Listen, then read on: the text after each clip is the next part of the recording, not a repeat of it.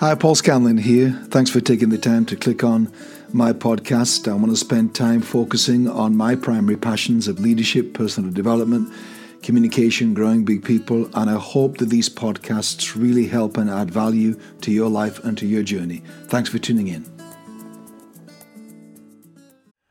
Common enemy intimacy. Can I speak to you about common enemy intimacy? I read this term uh, in a book by Brene Brown some years ago, and she spoke about um, when our closeness, you and I, um, when our intimacy, our friendship, our relationship is based on the hatred, the despising, the dislike of a common enemy you and I have.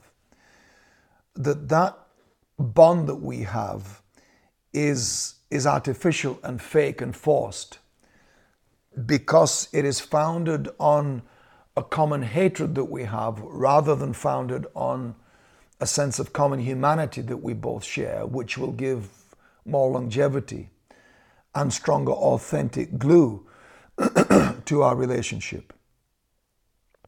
Around the world, um, more than ever, people are forming common enemy friendships common enemy alliances. And when our alliances and our relationships and friendships are forged through someone, something we both hate and despise, it is fueled by our continued hatred. It is fueled by our continued dislike um, and upset and offense about that person or that organization or that situation that we both have found each other over. It's the easiest thing in the world. It's far easier to bond with someone over someone you hate than someone or something you love. You bump into a stranger somewhere on, you know, traveling on a plane and, or you hate that too. Yeah, I did that. I hated that too. Oh, I hate that, don't you? And the things that we commonly dislike and hate are much easier to form a connection over often than the things that we have chosen carefully to love and invested life into.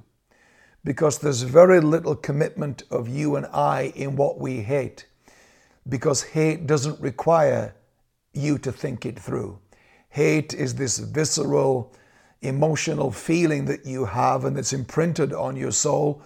and it tends to trade in reaction and being instinctive. So hate pours out often and dislike and offense often pours out of us because it lives near the surface in us humans, as our more embedded loves and joys do. But I promise you that whatever your life is built on common enemy intimacy, it is a fake bond amongst us as humans.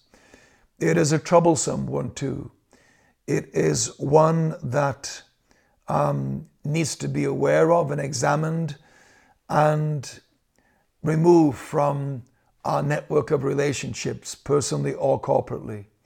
I wonder if you could uh, think today about where you have uh, a relationship, a friendship based on nothing more than a common hate, a common dislike, a common offense that you have taken to the same person, church, organization, situation. Um, I wonder if today that's already landed on your phone again, or you've already pressed send again to your common enemy friend. Um, and I want to ask you, what good is that doing for you? What value does that add to your life? And the truth is, um, it has zero value to your life. So would you check out? Would you beware? Would you have a radar for whether it's you or someone around you that's trying to include and involve you in it? Their common um, enemy intimacy that they want you to become a new group member of. Beware of that. Don't get involved in other people's um, common enemy sharing with you so that you join them and it becomes a larger group. And many of these common enemy groups that are bonding are huge around the world.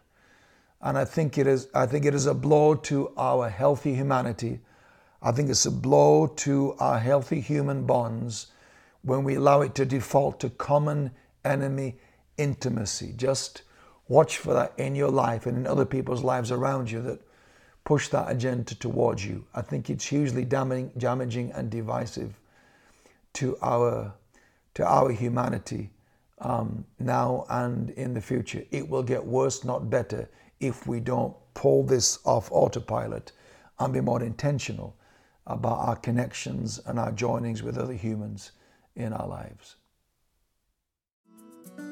Well, thanks again for listening to today's podcast. I hope you found it beneficial. And uh, I know time is precious commodity for us all, but I would love it if you would take the time to write a review or comment, and above all, maybe subscribe to my podcast channel. Thank you.